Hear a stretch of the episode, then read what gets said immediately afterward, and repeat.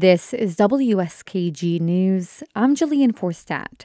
Thousands of tenants in New York are still waiting to hear whether they'll get rental assistance from the state, and anyone with a pending application is protected from eviction in court.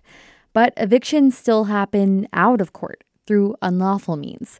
The Garcia's landlord shut the water off at their Binghamton apartment in early February. Despite multiple court orders, he hasn't turned it back on for nearly two months. Angel Garcia now walks his seven kids down the street to their aunt's house to wash. They shouldn't have to walk down the street to bathe.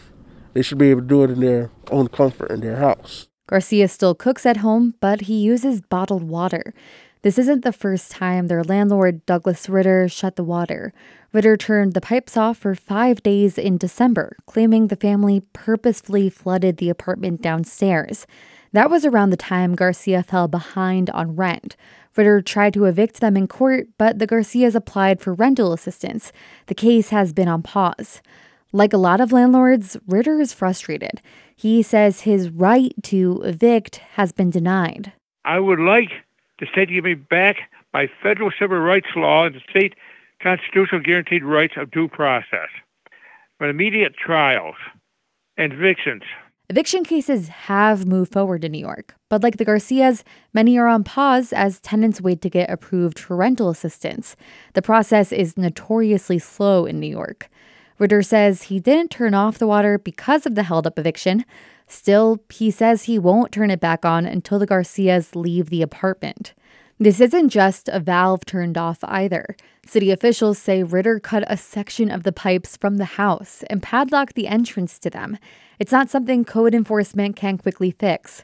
The Garcia's lawyer, Bill Nibel, says the use of unlawful eviction is clear. The Garcias are still there. He's effectively evicted them by turning off the water such that they, they have to leave imminently you know, unless the water is turned back on. Doing so violates New York state law, and pressuring the Garcias to leave their home, that's a Class A misdemeanor and can result in up to a year in jail. That's the charge Ritter, the landlord, was arrested on last month. The Broome County District Attorney is now prosecuting the case. Meanwhile, city code enforcement and the Broome County Supreme Court keep ordering Ritter to turn the water back on. Even after multiple court orders, he still hasn't. To Nibel, the defense attorney, that's part of what makes this case extreme. I think a lot of times code enforcement getting involved does bring about a resolution. If they say, landlord, you really need to turn this water back on, or else, a lot of times the landlord will turn it back on. But Nibel says tenants in this situation may go live somewhere else without reporting the eviction. It's part of the reason there isn't much data on these kinds of forced moves. Garcia wants to leave. He's been looking for new homes since the first time the water was shut off. There just aren't many places to go. Not really anything is available. Everything's for college students, or everything is 1500 and above with no utilities included. And I can't afford that and he needs to stay close to his job. Garcia says if they're forced to move out, the family may split up and stay with relatives. He wants to avoid that if he can. The parties will appear in court on April 1st. In Vestal, I'm Jillian Forstadt, WSKG News.